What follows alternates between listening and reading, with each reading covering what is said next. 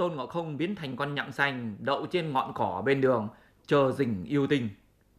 Trong chốc lát, cửa phên mở rộng, bảy người con gái từ trong đi ra.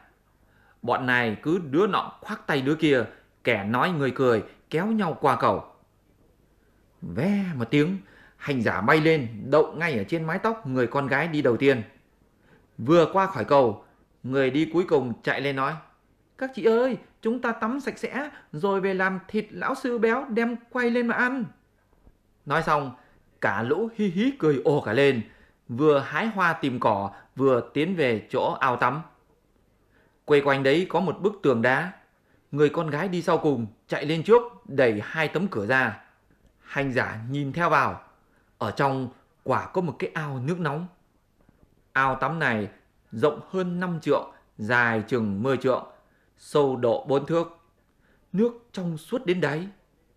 Lăn tăn suối bọt lên trông như những tràng hạt chuỗi ngọc vậy.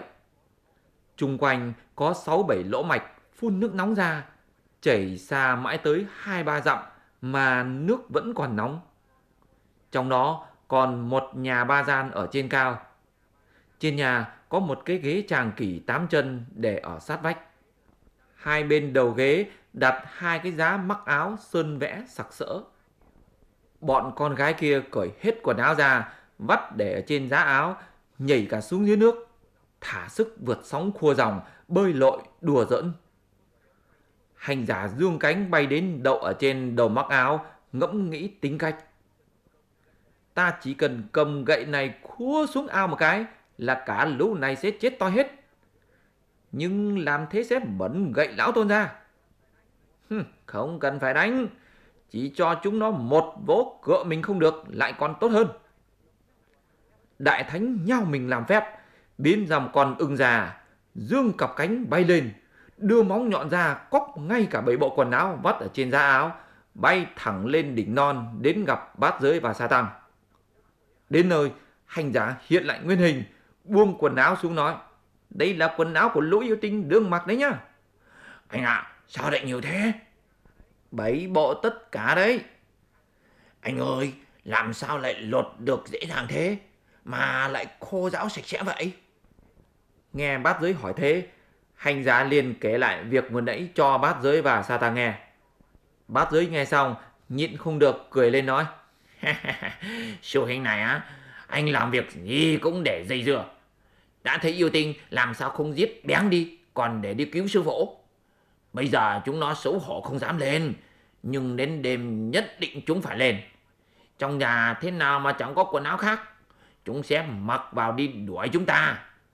Mà dù có không đuổi kịp được, nhưng khi chúng ta lấy kinh trở về vẫn phải qua lối này. Đến lúc ấy chúng chặn lại gây sự, chẳng phải là thêm rắc rối hay sao? Vậy theo chú định làm thế nào? Theo tôi thì trước hết đánh giết bọn yêu tình sau sẽ đi cứu sư phụ. Thế mới là cái kế cắt cỏ trừ tận gốc anh à. Tôi thì không thèm đánh chúng nó. Chú muốn đánh thì đi mà đánh. Nghe hành giả bảo thế, bát giới thích quá, chạy một mạch đến tận nơi. Vừa mới mở cửa nhòm vào, đã thấy bảy người con gái ngâm mình ở dưới nước, đang chửi mắng ầm ĩ cả lên. Cái giống xúc sinh lông sặc sỡ, cái con tử tiệt đầu mèo loang kia, tha lôi hết quần áo của chúng tôi đem đi để chúng tôi cứ phải ngâm mình ở đây à. Bát giới nhịn không được, cười lên nói. Các con nàng ơi, cho tôi tắm chung với nhá, có được không? Bọn yêu tình trông thấy, tức giận nói. Lão sư này thực là thô tục. Chúng tôi là con gái chưa chồng, nhà ngươi là đàn ông đi tu. Là người cũng nên biết trai gái 7 tuổi không ngồi chung chiếu. Thế mà nhà ngươi còn định tắm cùng một ao với chúng tôi à? à trời nóng nực không biết làm thế nào được. Thôi, hãy để tôi tắm nhà một tí cũng được. Kẻ sách vở ra làm gì? Cùng chiều với chả cùng chiều. Thật là lắm chuyện. Chàng ngốc cứ việc buông đinh bà xuống, cởi áo dài gấm ra, thùm một cái nhảy xuống nước. Lũ nữ yêu quái ồ cả lên trực đánh. Bát giới đá nhau mình biến ra một con cá chê, mình trơn tuồn tuột, cứ luồn qua lách lại, quanh quẩn người bọn họ, quẫy loạn xạ cả lên, làm cho lũ yêu tinh không sao vô được. Khua khoáng chán chê, chàng ngốc mới nhảy lên bờ, mặc áo dài vào, cầm đinh ba quát nói. Hãy nhìn kỹ đây, sao chúng mày dám coi ta là con cá chê hả? Bọn yêu tinh kia trông thấy, vô cùng run sợ nói với bà rơi. Ờ, khi nhà người mới đến là ông sư xuống nước biến ra con cá chê, muốn bắt người cũng không được.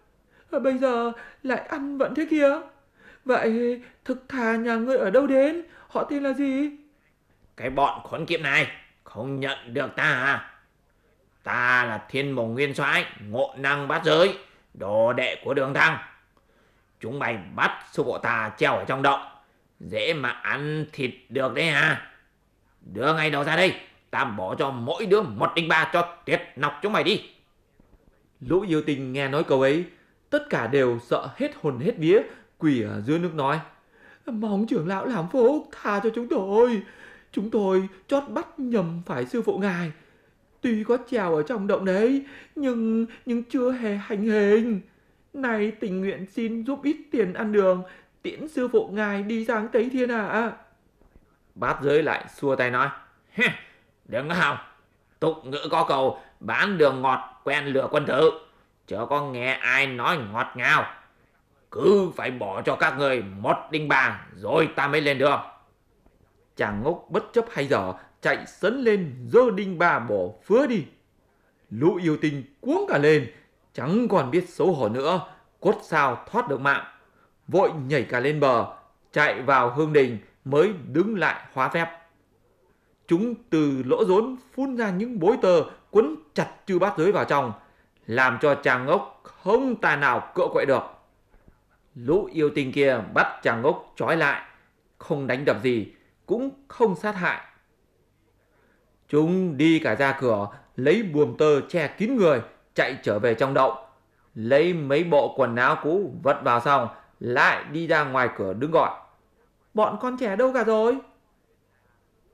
Nguyên là lũ yêu tinh này, mỗi đứa đều có một đứa con. Nhưng không phải con đẻ, mà là con nuôi. Toàn là những con ong mật, ong muỗi, ong bồ vẽ và sâu bàn miều, ve sầu, sâu cắn lúa, con chuồn chuồn. Trước kia, yêu tinh răng lưới màn trời bắt hết bảy loại sâu bọ định ăn thịt chúng.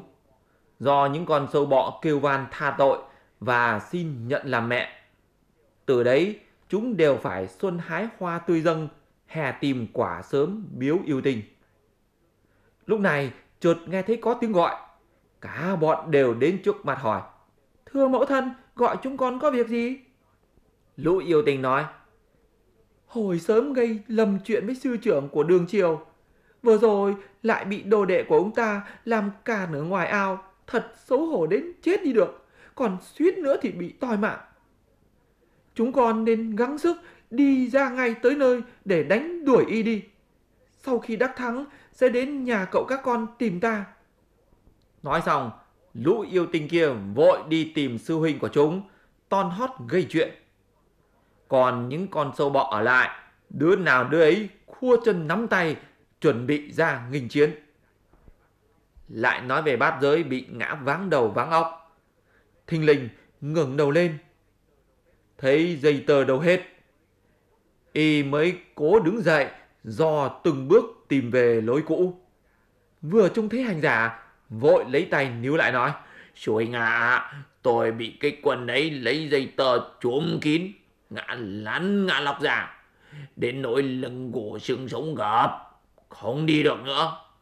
Vừa rồi, tự dưng dây tơ đâu mất hết, tôi mới thoát chết trở về tới đây. Thế là xong hai anh ạ. À. Anh Hải gây chuyện tai vạ rồi. Nhất định lũ yêu tinh kia về động sát hại sư phụ mình mất. Chúng ta phải đi ngay cứu người. Nghe Sa Tăng nói vậy, hành giả lập tức cất bước đi luôn. Sa Tăng và bát giới cũng hộc tốc chạy theo đến trước cửa động. Đã thấy có bảy đứa tiểu yêu đứng ở trên cầu đá. Hành giả liền quát luôn. Chúng bay là cái thứ gì? Bọn sâu bọ nói. Chúng ta là con gái bảy cô tiên. Bọn mi đã lừa dối mẫu thân ta. Còn dám dại dột đến cửa ta đây. Đừng có chạy. bọn sâu bọ chạy sổ cả lên đánh bừa.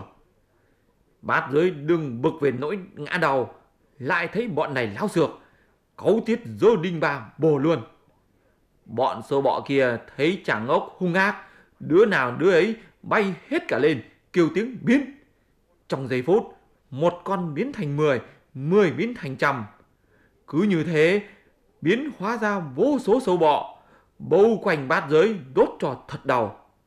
Bát giới phát hoảng kêu lên, anh à, cứ bảo đi lấy kinh rẽ chứ, thế mà đường sang Tây Thiên, từ con sâu con bọ cũng biết hại người. Chú không nên sợ, cứ tiến lên đánh đi.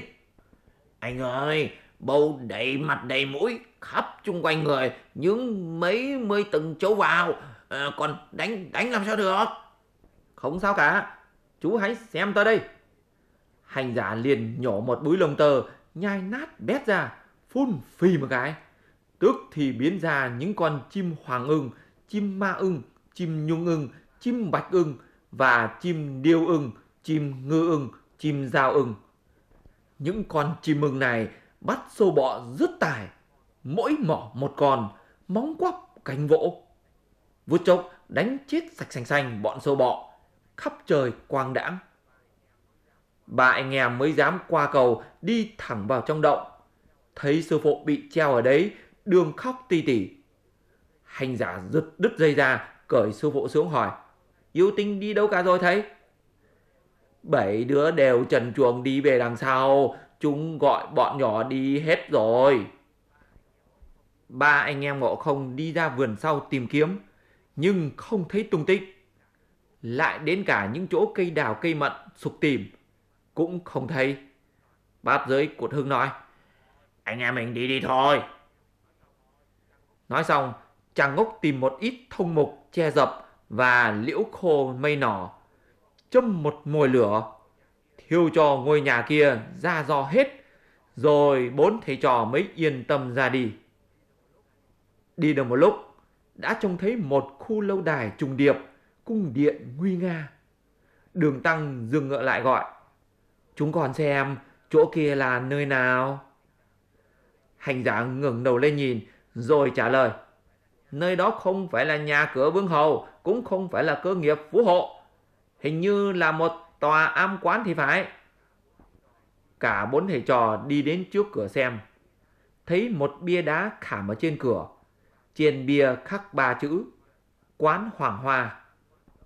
Bát giới đỡ đường tăng xuống ngựa xong, nói Sư phụ ạ, quán Hoàng Hoa là nơi của đạo sĩ. Họ với chúng mình áo mũ tùy có khác, nhưng cũng là một bọn tu hành cả. Chúng ta cứ vào hỏi họ xem. Anh hai nói phải đấy.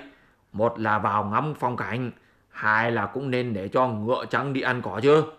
Nếu tiện sẽ sửa bữa cơm chay để sư phụ sơi. Bốn thầy trò cùng vào đến trong. Trông thấy một câu đối treo ở lần cửa thứ hai.